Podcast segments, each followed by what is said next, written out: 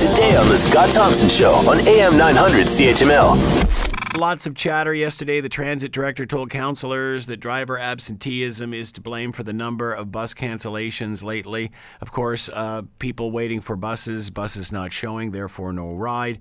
Uh, in response, the suggestion is to ask drivers to voluntary, voluntarily work up to 68 hours per week in order to cover uh, the absenteeism. To talk more about all of this, Eric Tuck is with us, President ATU Local 107, and with us now. Eric, thanks so much for taking the time to join us here. Uh, we appreciate this. My pleasure, Scott. Thank you for the invite. So, uh, what do you have to say about this, Eric? First of all, let's talk about the 19% absenteeism. Uh, what's the union side of this? Absolutely a concern, uh, both for the union and it should be for the management. 19% um, is is very high, and uh, we don't run away from that. It, it's not acceptable, and we need that to be addressed. Um, and we've been working uh, as best we can to try and bring those numbers down. Um, but then you have to look at the environment and what's been contributing to these high numbers. So, what has been contributing, Eric? So, uh, just for example, uh, yesterday, Scott, I got a, uh, two calls. I had two operators assaulted. One had a uh, female operator had a coffee thrown in her face, and uh, later in the day, we had an operator punched in the face. So we have uh, assaults going on. We have a management team that we believe has been unsupportive um, to making the working conditions conducive when you talk about attendance, you look at uh, all the key indicators for our transit system, they've all been going in the wrong direction over the last uh, 14 months.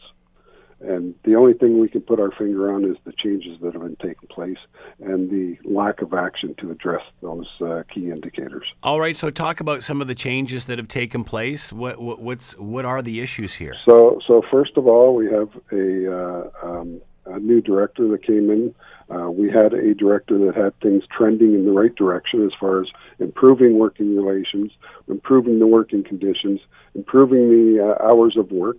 We have operators that have been uh, basically forced to work 50 to 60 hours. And when I say forced, uh, I'm not saying that they, they're told they have to. When you're told that your your bus is not going to go out if you're you're uh, if you don't work the overtime or your bus is going to be out of service, we feel a commitment and a sense of pride in our work uh, to our to our passengers because we know people depend on that transit system. Um, and when the bus is not running, they can't get to work. They can't get to where they need to go.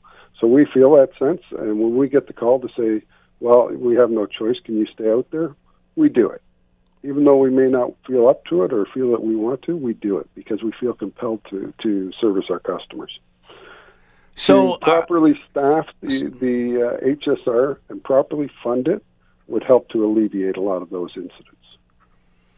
Uh, so uh, th- this all started when the new director came on board. You said that things were moving in the opposite direction under the old director.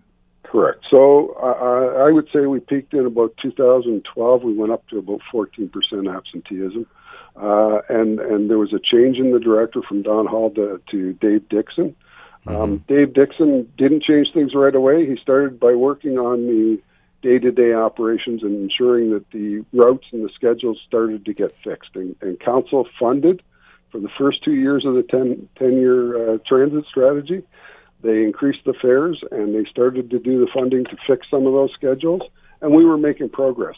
And as a result of that, people felt more, uh, you know, able to do their job because they felt supported.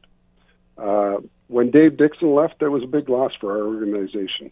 And you know, I could get into the reasons why he left, uh, but uh, at the end of the day, he's gone.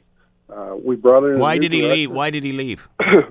so, so Dave Dixon left because a lot of the things that he was um, advocating for, and he wasn't necessarily advocating for LRT. I, I think his his focus was that you know we're a little early for LRT.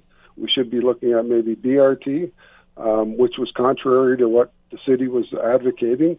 And personally, I understand why the city was advocating for that because I believe LRT is the right decision for the the, uh, the city as far as the um, investment that's going to come from that. You know, you look mm-hmm. at Kitchener Waterloo. They, why didn't Dave? Over. Why didn't Dave see that? I, I think he did, but he's a transit uh, guy. He, yeah. he he focuses on transit, and really, if you want to address the transit needs of the city, then you would solely focus on you know BRT makes more sense.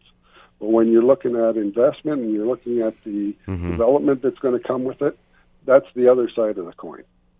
Uh, I think one of the turning points was when you know Dave was uh, basically told he was no longer going to be on the LRT committee or the transit committee as the transit director. That was a that, that was offensive to him, and he told me that personally. Want to hear more? Download the podcast on iTunes or Google Play and listen to The Scott Thompson Show weekdays from noon to 3 on AM 900 CHML.